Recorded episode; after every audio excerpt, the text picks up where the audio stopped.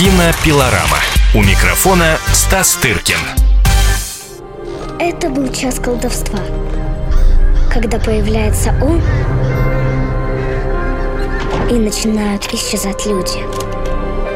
Самый знаменитый кинорежиссер нашего времени Стивен Спилберг дал эксклюзивное интервью кинообозревателю «Комсомольской правды» Стасу Тыркину после канской премьеры его нового хита «Большой и добрый великан», который выходит в российский прокат. Эксклюзив. Ваш фильм «Детская сказка о великанах». А что чувствуете вы сами, когда великаном называют вас?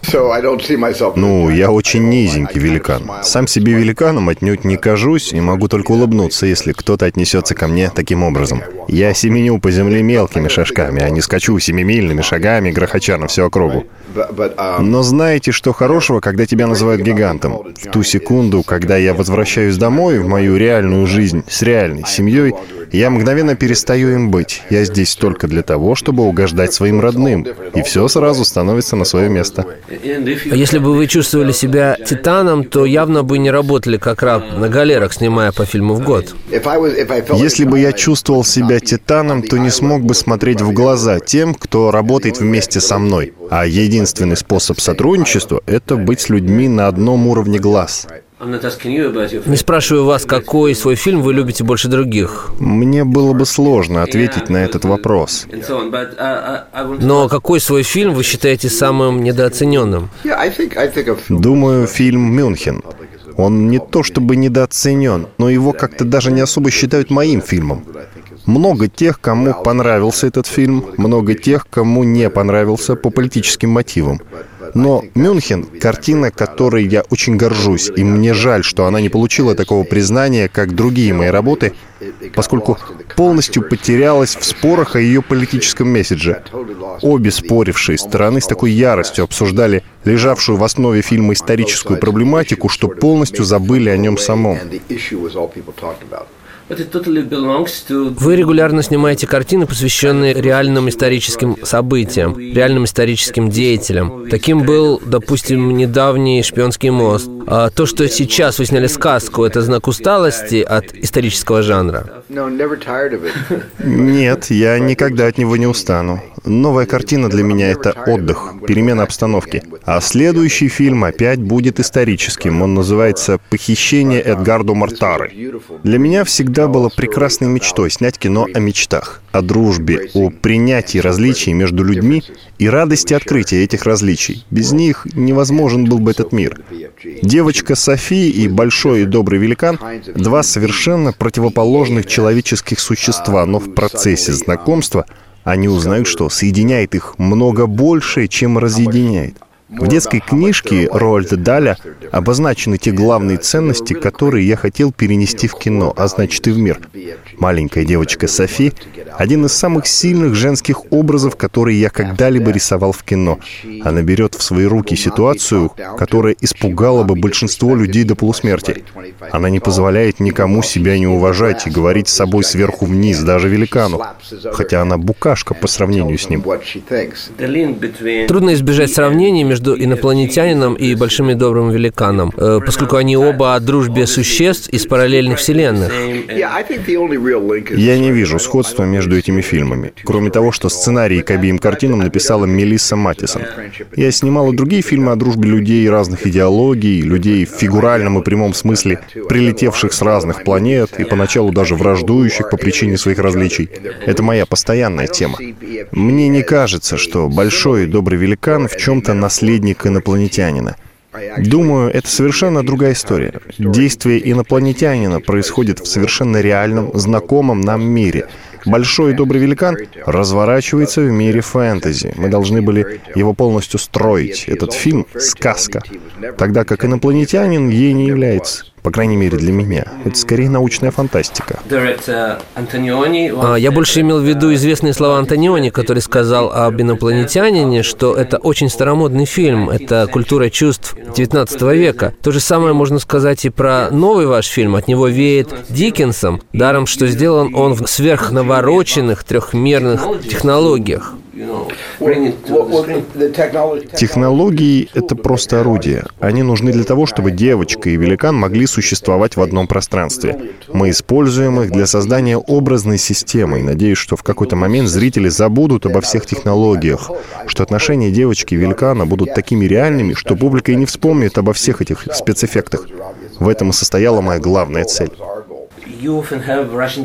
В ваших картинах часто возникают русские персонажи. В «Индиане Джонсе» и «Королевстве хрустального черепа» Кейт Бланшет играет женщину по имени Ирина Спалка. В «Шпионском мосту» Майк Райландс играет советского шпиона Рудольфа Абеля. Вы явно питаете интерес к российской истории и культуре.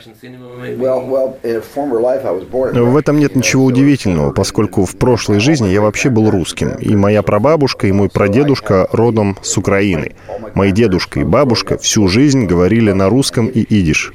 Поэтому я вырос, говоря на трех языках – русском, английском и идиш. А что-нибудь по-русски еще помните? Нет, уже ничего, но в детстве немного знал. Сейчас я знаю идиш лучше, чем русский. Помню, как приходил на кухню слушать, как мои бабушки ругались по-русски на тему правильного приготовления какой-то еды. Тогда в моей жизни было много русской комедии. И, конечно, все мы играли на балалайке в детстве, как же без этого. Мой дедушка играл на мандолине и балалайке. Я тоже наяривал в детстве, но сейчас, конечно, уже разучился. Все это было очень важной частью моего культурного наследия, и я горжусь им, и иногда привношу его в свои фильмы. А многих интересует, смотрели ли вы советский фильм «Мертвый сезон» во время работы над «Шпионским мостом»? Нет, никогда не смотрел. Я знал об этом фильме, но не хотел, чтобы он оказывал на меня какое-то влияние. Я знаю, что он рассказывает в сущности ту же историю, только с противоположной точки зрения.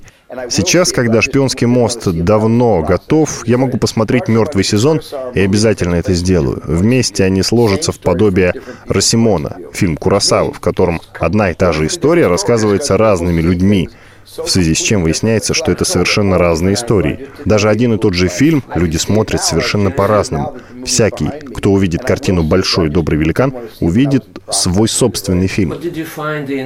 Вы редко работаете с одними и теми же актерами, но сделали исключение для британца Марка Райландса, который получил Оскара за «Шпионский мост» и сыграл у вас э, сейчас «Большого и доброго великана». Почему к нему у вас такое особое отношение? Я люблю его и как актера, и как человека.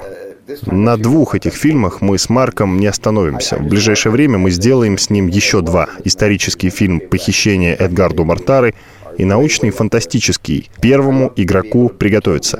Просто он один из самых моих любимых актеров. Он и Дэниел Дэй Льюис, сыгравший у меня Линкольна. Я считаю, что они находятся на самом верху. Рядом с ними мало кого можно поставить. Я столько научился у Марка, как и у Дэниела. Думаю, что это очень важно — учиться у своих же великолепных актеров. Они учатся у меня, а я у них. Думаю, мне даже более полезно наше общение, чем им. А чему вы научились у вашей девятилетней актрисы Руби? Я научился у нее тому, как расслабляться после тяжелой работы. Эта девочка знает, как после того, как я произнесу «снято», снова становиться самой собой. Она прекрасно проводит время, играя на съемочной площадке, играя с другими актерами или со своей кошкой, или со своей сестрой. Руби живет своей жизнью, а когда наступает время работы, приходит очень подготовленный и делает все спокойно и быстро. Я научился у нее всему этому. Личное дело.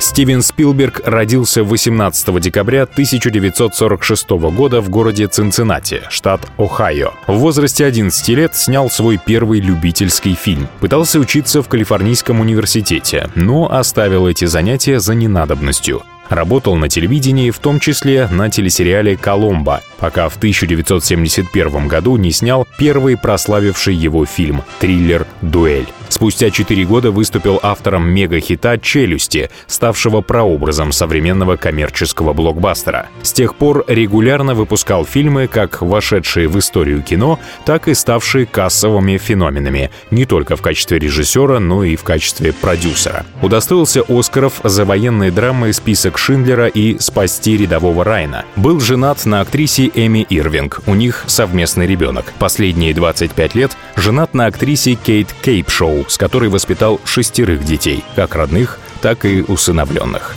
Один из богатейших людей Голливуда, Спилберг заработал 250 миллионов долларов на картине «Парк юрского периода» и отказался от гонорара за список Шиндлера. Пять лучших фильмов Спилберга «Челюсти», «Инопланетянин», «Искатели потерянного ковчега», «Парк юрского периода», «Список Шиндлера». Кинопилорама. Кинопилорама.